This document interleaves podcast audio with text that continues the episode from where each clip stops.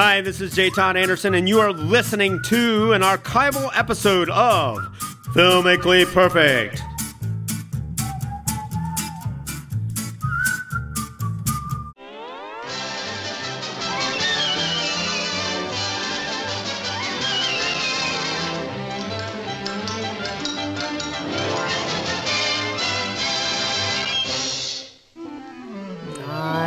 Not your normal Filmically Perfect on 91.3 WYSO. That signals the beginning of a very special show.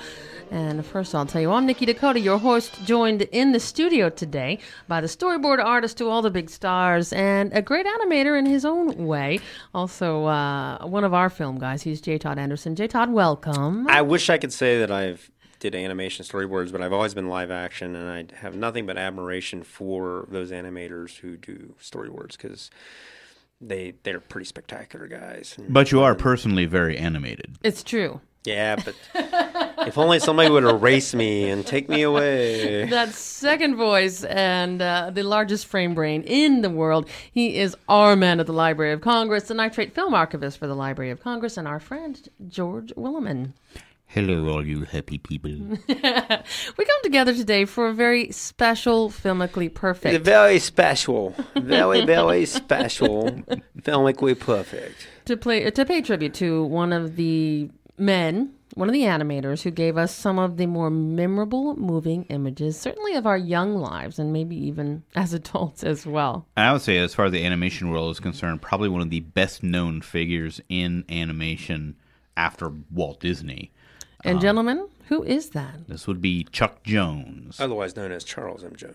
Charles M. Jones uh, and Chuck Jones, who gave us, among others, a couple we're going to take a, a very special look at today are a couple of his uh, Looney Tunes cartoons that have Actually, I believe they're Merrie Melodies, but oh, is that right? that's splitting splitting hairs. After we take a quick review, will you uh, remind us of that difference, as a matter of fact? But before we go, There are people that take this very, very serious. Uh, they're fans of Chuck Jones that uh, would instantly, instantly, you know, point that out. the fact that I said Looney Tunes and it's Merrie Melodies. Yeah, it's not just Yeah. George. There's a lot of people out there very, very particular about that work. Yeah. Well, we'll find out about that, but let's first remind our listeners that the reason that we gather here uh, together on Filmically I always Perfect visualize some sort of Thanksgiving or Indians around a campfire. Yeah, or, we great. could uh, sing. We could sing. We gather Gather together to to watch some great movies. Yeah. Gentlemen, these movies are perfect in every way, and this is not just willy nilly. This is not just haphazard. You don't just think these up in your daydreaming moments. These are very strict rules that uh, allow a movie to arrive to us as perfect. And, gentlemen, what are those rules? Well, these two animated uh, cartoons from Warner Brothers, uh, they both create the world that they exist in. And they wholly sustain that world. And regardless of changes in society, these two cartoons retain their meaning and entertainment value. And they will never be placed in any kind of preferential or numerical order. Each cartoon is perfect within its own scale. They're all Baby, is it in its own scale? all number ones. And Warner Brothers really set the scale for these cartoons. They really did. In in a time that's long gone by, but these cartoons are still very popular.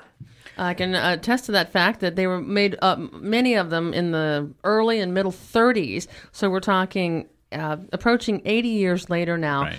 And my children think they are just top notch. So Well, the ones we're looking at today aren't quite that old. Right, They're Um, from the 50s. Yeah. And this is probably the end of the era of the studio cartoon, which was around seven minutes, right? Yep. Uh, And this is what they played before movies back in the old days. Uh, you would get a cartoon or a Stooges short or something like that. And uh, a little this is the appetizer last- before the meal. Yeah, this is the last vestige of that truth in animation, uh, and these are some of the best, man. These are they're still chugging. They didn't have the budget for it anymore at Warner's, but they were still kicking out some mighty fine work, uh, as these two cartoons will attest to today. So we've chosen two among the many. I mean, it's in the hundreds and hundreds and hundreds and hundreds of animated uh, works that he produced, correct? Right, and these these two are are unique. I think um, at least one of them I'm pretty, and maybe even both of them. I don't recall right now, but I know at least one of them is on the National Registry uh, of of films uh, put together by the Library of Congress.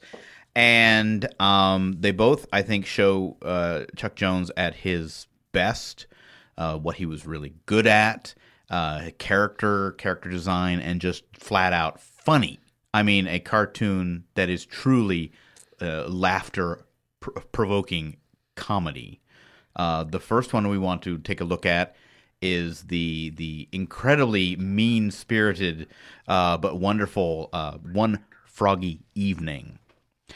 Um, this one was done in the mid '50s, and it features a a, car- a character that actually only appeared in this cartoon, uh, who was given the name Michigan J. Frog.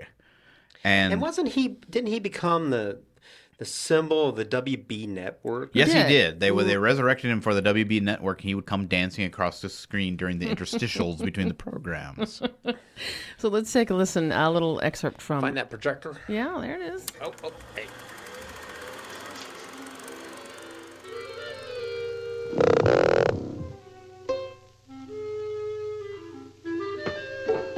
Hello, my baby. Hello, my honey. Hello, my ragtime gal. Send me a kiss by wire. Baby, my heart's on fire. If you refuse me, honey, you lose me. Then you'll be left alone. Oh, baby, telephone and tell me I'm your own. What you're seeing there is uh, is this this man finds a time capsule and he opens it up and there's a frog in there and the frog is a rivet and then he bats his eyes a couple times and the fra- frog starts dancing you know and uh, the thing is is this frog only only sings and dances for him For For him. him, If anyone else. if anyone else, did, and he goes to nothing. great lengths to show off the talent of this frog, only to get what's classically known as a pie in the face kind of gag. Although you don't see it, I mean, he, he just it keeps getting more elaborate, more elaborate, and uh, And his life keeps going down and down and down until he is basically sitting freezing on a park bench in Central Park while this frog sings opera next to him. just goes on and on and on and on and on, will not stop singing. And he's tried when he first saw the frog in the box and he busted out and sung. He got he got dollar signs. the dollar sign. He was going to make a fortune on the frog. he would never. Took and him all he, around. he, he he buys a theater and he puts down all his life savings, and they do this very cleverly through animation. You know, there's not any dialogue, That's and uh, right, except not- for the a- frog singing. Only, and he does it through facial expressions, like two beats of an eye. Uh, he looked they, so many times. These little characters look right into the camera, and uh, you know they do everything but wink. Uh, and and every time he takes it, he steps it up. You know, he- the, the frog's singing. They raise a curtain. You know, and he struggles to raise a curtain because the frog keeps singing. And of course, the when he does raise the curtain, The frog is they just throw him ve- throw vegetables at him. just rib it, and there he sits. It's like a limp thing. He tries to get it to dance, and it has this like beautiful sort of. There's a joke, isn't there? A joke that that has that, that may even predate this this uh this cartoon that has to do with that. You know, the guy walks into a bar and he's got a. Oh yeah, know, there's many of them. The talking dog joke or Right. talking parrot. You know, the the guy who buys his his elderly parents a talking parrot, and when he gets there, they they ask him how the parrot is, and they oh we ate him, you know, and they're like, what? That parrot could speak four different languages, and they're like, well, why didn't he say something? You know, so So it's a notion that's like uh, exists. Well, they always cut when the frog does his little rivet. It's always this one lockdown shot, and as George pointed out, when they raise the curtain and he does his rivet for all this audience, there's this big long shadow. Long shadow, behind him. it's like you're just, it's just doom, you know, that we laugh at all the way. But it is beautifully done, and uh, and Chuck Jones was uh, the the brilliant behind Well, it. he's the he's the director now. Now, interestingly enough, the gentleman who wrote the story, Michael Maltese. If you begin to watch a lot of these Chuck Jones cartoons from the fifties, Maltese and Jones sort of became a team because the next one that we talk about also, which is, which I'll give you a heads up, is Duck Amuck. Almost all of them that we like seem to be written by this written man. by Michael very, Maltese, and I, I honestly don't know a whole lot about him. I need to read more about him very because unsung. he's unsung, and he has the most twisted sense of humor of anyone I've seen. I, I mean, the, the- where the ideas for these things come from. The like I said, the the beauty and simplicity of one they are. froggy evening. is story, man. It is. It just it just plays so beautifully, and a lot of people find some of these things, uh, you know, kind of mean spirited, but and and in some ways they are. But We, also, we also enjoy that part of it too. And this one, is sort of like it's it's the follies and foibles of mankind. You know, it, you know, this guy he sees this amazing frog. What's the first thing he thinks of is he's gonna make money, off of it. You know, and again, the sort of the sort of circular notion of this whole story at the end of the story, it starts right back at the beginning and it never ends. So there's, you know, I'm sure we can work that into some uh, Now, some if, if you when you go out James to Joyce thing. Right. when you go out to buy, if you go out and buy a set of Chuck Jones, there's a lot of stuff that he's done. You know, Grinch Stole Christmas, all these. An- Look for this one uh, because we think this one's very special. You know, because years ago George and I met Chuck Jones at Wright State University, and he played these cartoons for us, the ones that we're doing today. And uh, if you look at these cartoons very closely, you can tell that you know Warner's is running out of money for that department, and you'll notice the skill that's uh, you know he has as a director. Every time there's action through a certain part of the frame, that part is, has got more embellishment with ink and pencil. Uh, it's very much stronger in color. There's a little doorway in there, and you'll see just the woodwork around the doorway has a little bit more shadow than the rest of the picture. And what happens is people run through there. So Chuck Jones is like a master of putting your eye where it belongs for the joke to happen. I mean, that's most of it is is his technique as a visual artist. He is able to plant composition in the right place so that when the when the shoe drops, you're going to be there to see it, but not until he's ready for you to go there. And it's it's more than editing; it's more moving your eye around the animated kind of picture. And he does that better than anybody because you can tell that these things are running out of money, they're not as expensive. They're very, very I, I, I'm thinking actually they were as expensive, but you're right. I mean, budgets were being cut. Television was killing the, especially shorts, and I'm sure Warner Brothers was telling them to tighten up. And and Chuck Jones, having uh, during during and just following World War II, had worked a lot with Steven Bosustow and some of the guys who started UPA, who became sort of the the bellwether for limited animation, stylish limited animation with with like Mr. Magoo series and the Where just This a, is- just a few parts of the image would right move. and, and oh yeah, they they very very linear stuff. Yeah, you very. know? And, and Chuck Jones took on that, and his is actually a little fancier than UPA's, but there definitely is a lot of that echoed in this one. And he overwhelms it with style. I mean, that's what he that's something that he knows how to do more than anybody else. Style and vocals, style and action. Some of my favorite things to see is some of the movement in there. They'll use some. You can see some of the streaks from the colored pencils they used in there. Well, and also one of his greatest things is is he began to really look into uh, the emotions in expression, facial expressions. His characters emote through facial expressions more than any other cartoon director I've ever seen. And if you look at the man, you'll swear they look like him. You know, There, yes, there are. There's you'll at least swear they look like him. There are a few times, I believe it is, there is one called Long Haired Hare where uh, Bugs Bunny torments this kind of chubby opera singer who I believe is a caricature of Chuck Jones. And Bugs Bunny, as he progressed, he started looking more like Chuck Jones. do you think that was actually such just a, like he didn't The even realize he was doing it, or do you think oh, that oh, was no, no. The, the, the, the, the camaraderie at the studio was very, very close. And there are several books. Chuck Jones himself has written at least two books on their times at Warner Brothers. And to read these stories, it was, it was an absolute madhouse. They've talked several times about doing a feature length film about this studio, which was lovingly referred to as Termite Terrace. But the film has, so far as I know, has never gotten off the ground. And like most other Warner Brothers products of the day, they sounded like Warner Brothers products. They had the sound, they had the brass band, and they had the fabulous, The, Warner Brothers Orchestra. yeah. The, but they had Oh. the. I was getting. I was trying to set up a fanfare for our buddy, oh. um, Go ahead. the one and only Mel Blanc.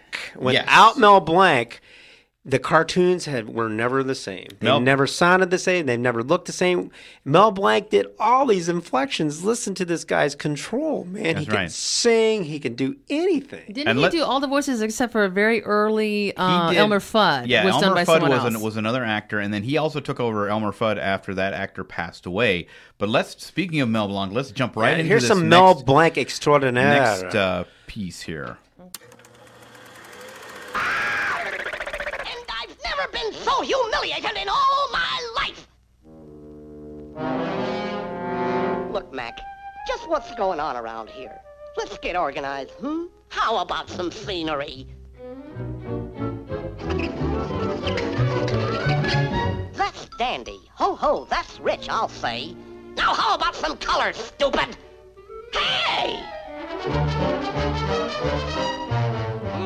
Not me, you slop artist! well, where's the rest of me? It isn't as though I haven't lived up to my contract, goodness knows. And goodness knows it isn't as though I haven't kept myself trim, goodness knows. I- I've done that. That's strange. All of a sudden, I don't quite feel like myself. Oh, I feel all right, and yet I, I, uh... Hey! You know better than that! And all the while, the the animation is becoming more and more. Well, it's just playful. There's so much going on there. Well, this is from uh, a cartoon that, that Jones did around 1951 called Duck Amuck. And it basically, the beauty of this cartoon is it's a cartoon about cartoons and about the creating or decreating of a cartoon character. And, and it stars the one and only Daffy Duck, who is just probably one of Warner Brothers' most brilliant, out of control characters. And in this one, for those of you who haven't seen it, and I can't believe anyone out there hasn't seen this, but basically, Daffy starts out in sort of a, a, uh swashbuckling cartoon and quickly runs out of background. The background just kind of fades fades away as he moves along, and the rest of the cartoon is basically him fighting with the animator to get a background and proper costuming, and the animator just continually, you know, removes the background from him or drops him into the water or does something horrible. like the scene we just heard, he like, redraws his body as some bizarre Flower four-legged key, creature with a flower head. And You know better than And it- the animator is never heard. Uh, it's just this brush that comes in. Or an eraser. or an eraser. Yeah. it's, I can really relate to this cartoon, believe me, because I have a little power eraser, and I say I'm inventing a power eraser that I, I just erase people and get rid of them. And I always think of this cartoon when when somebody's telling me what to do and they're annoying me. This director, I just want to take my eraser and go and just wipe them out, just like on this this cartoon. But uh, only that's not one of my favorite directors. Only the directors that I Yeah, You're listening to Filmically Perfect on 91.3 WYSO, and this is indeed a very special edition of the show as we pay tribute to, really, in some ways, um, a perfect storm of talent that came together to make some of these early shorts. Uh, of course, Chuck Jones uh, produced many of these, but as we were mentioning, you know, Mel Blanc and uh, he had you know, a team of guys, a real Yeah. close team of guys. On these, and in fact, on these, there's, there's uh, Chuck Jones directing, Mel Blanc doing voices, uh, Carl Stalling, uh, who The was the, the music the music guy who uh, had started out live as a silent uh, film accompanist, so had a huge uh, encyclopedic understanding of music and emotion. And when you hear these spikes of music and everything, this is the character emoting, you know, when you hear that. And it's timed perfectly. Everything has been. It's not like today. It's really hard to believe that they did this stuff on, on film, pencil test. Uh, everything was analog. Mel Blanc supposedly went in and ripped and read read this stuff in a couple tries. And did they do? Did he? Do you know? Uh, do it to the already present animation, or did No. they animate to his voice? They would animate to his voice. They would do the soundtrack first, and then they would create what they called exposure sheets that would tell the animator, okay, in this by this second, you need to have Daffy saying or doing this action. Now, on this cartoon, it'd be really, really hard because a lot of times there's nothing going on. You know, there's nothing on the screen, or there's only part of Daffy on the screen. So it'd been really interesting watching them put together these soundtracks. And they actually put them together in little chunks. There are two wonderful CDs out of Carl Stallings' music, and some of the tracks on there are actually unedited takes that they have found from Warner Brothers Library where you hear them doing the music, but it's just a little chunk of it. They'd say, you know, here's, you know, uh, Pussy Puddy Tat Trouble Part 6. And they'll just play a little and then they'll just do it over and over again until they get it right. And then when they did the picture, what they did is they what what they called a pencil test, and that's where they roughed the character in, you know, almost a storyboard, but a little bit more accurate. And that pencil test, they would sew it together in in sheets, and you would flip these sheets. And you could see back then the animator would peel up the sheet and draw another one, and they could flip them like a flip book. It was called a pencil test, and that pencil thing they could sync it up to the you know the music. And once they got that pencil test right, then they went over to uh, animation where they did ink and paint. Um, and, and they were very, very precise about getting their color straight. Uh, back then, they would have a paint center, and then every all the artists um, would paint around that, and they'd bring it up and get their paint mixed by this person who mixed the, the color, so it would be all be accurate Wow. and these were called cels and everything else is everything's digital now but for years and years and years and years they did it this way and the warners did all this incredible action with the most archaic conditions that you could ever dream of for animation And it's so beautiful. And even today it is. In fact, it's even more beautiful today because unless they're doing digital animation, animation became so sort of shoddy and cheap. The stuff that you would get as the normal Saturday morning fare was so jerky that, you know, it seems like the fluidity is at least still present in these early ones. But I guess that's what they were aiming for. well chuck for. jones had a patent on that action i mean not a literal patent but you could say oh that's jones man because he was the director and it had to like his stuff moved completely Right. different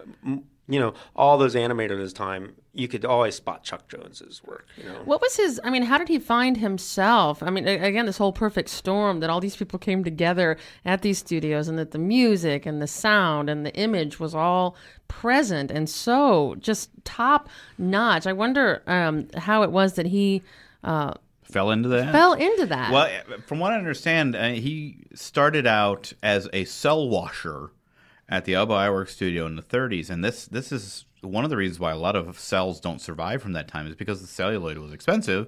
Uh, the cel the celluloid used in the 30s for cartoons was actually nitrate celluloid, so the cels actually were the flammable nitrate film stock in big sheets like they they were shooting the movies on.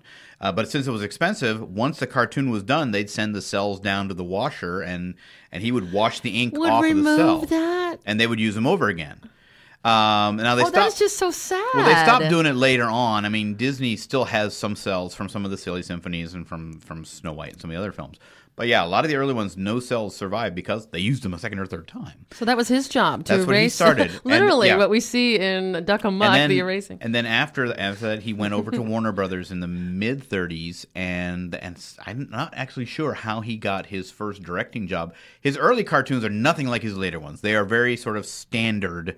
Uh, early Warner Brothers, like cute animals, and I think he did some Sniffles cartoons and stuff like that. Sniffles. And but but as it goes on, and with the oncome of the war and the creation of Bugs Bunny, at 39 seems to be about the time this goes. He becomes one of those main ones that starts developing the sort of really wacky, you know, archetypical Warner Brothers characters and animation.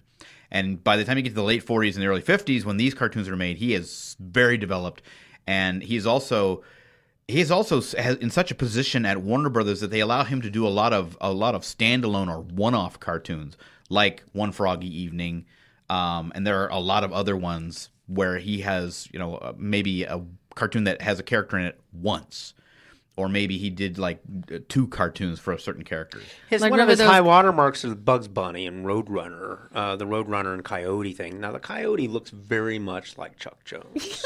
I'm beginning to think you're Tell me pulling I'm my wrong. leg. Tell me I'm wrong. I mean, he has his eyebrows, and when I, you know, I've heard that from more than one person that he, because he's he he identified with the with the characters that really got it, and he said that there's a little bit of Daffy Duck in all of us. That's what he said, and there's a little bit of Coyote in all of us because that's what we feel like what's happening to us, and on a day to day basis that we can't, no matter, you know, when I was a little kid, I watched those Roadrunner cartoons, and I think. Well, that was a pretty good invention. Why don't you try and do it again? And I'll bet you succeed. But he never did. It was always one.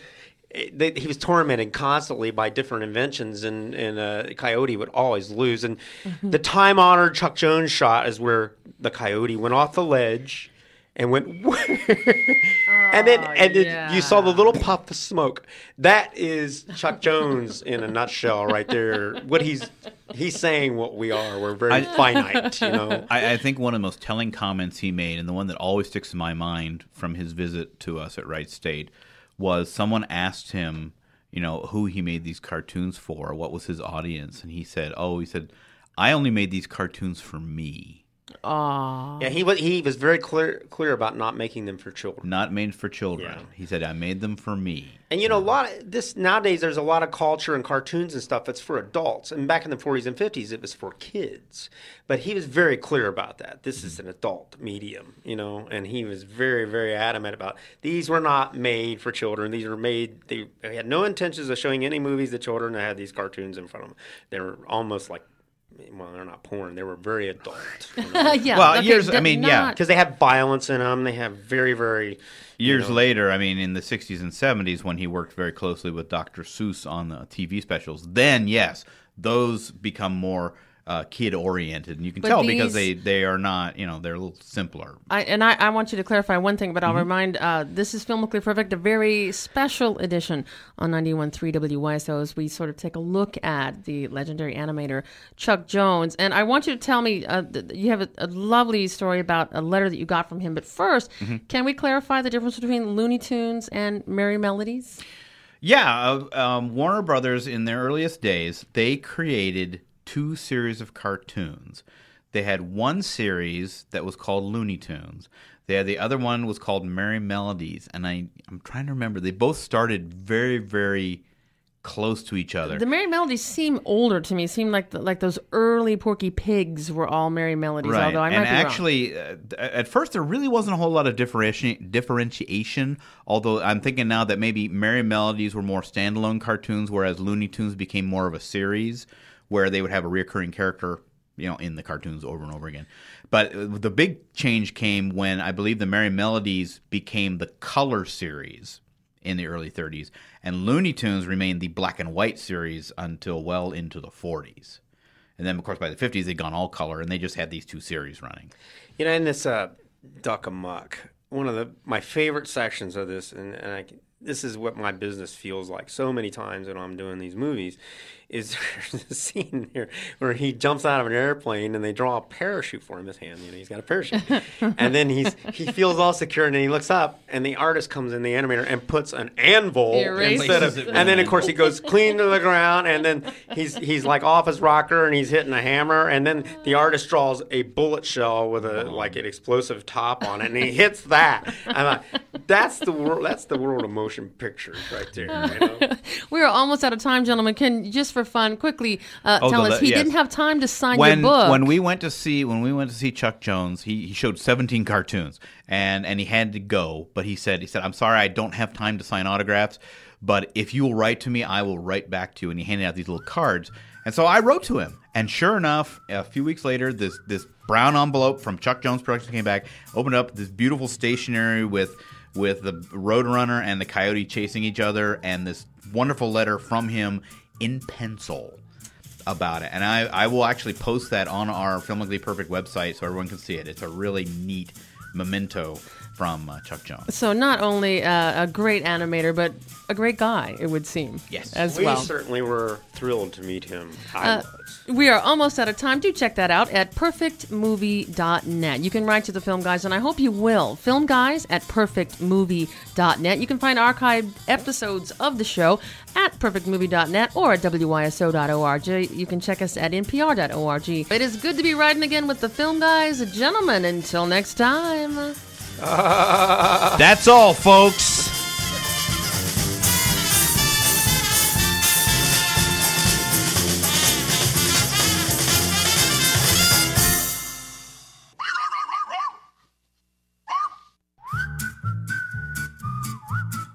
Thank you for listening to an archival episode of Filmically Perfect.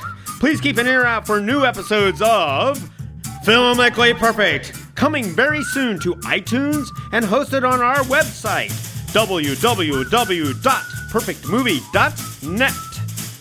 See you, please.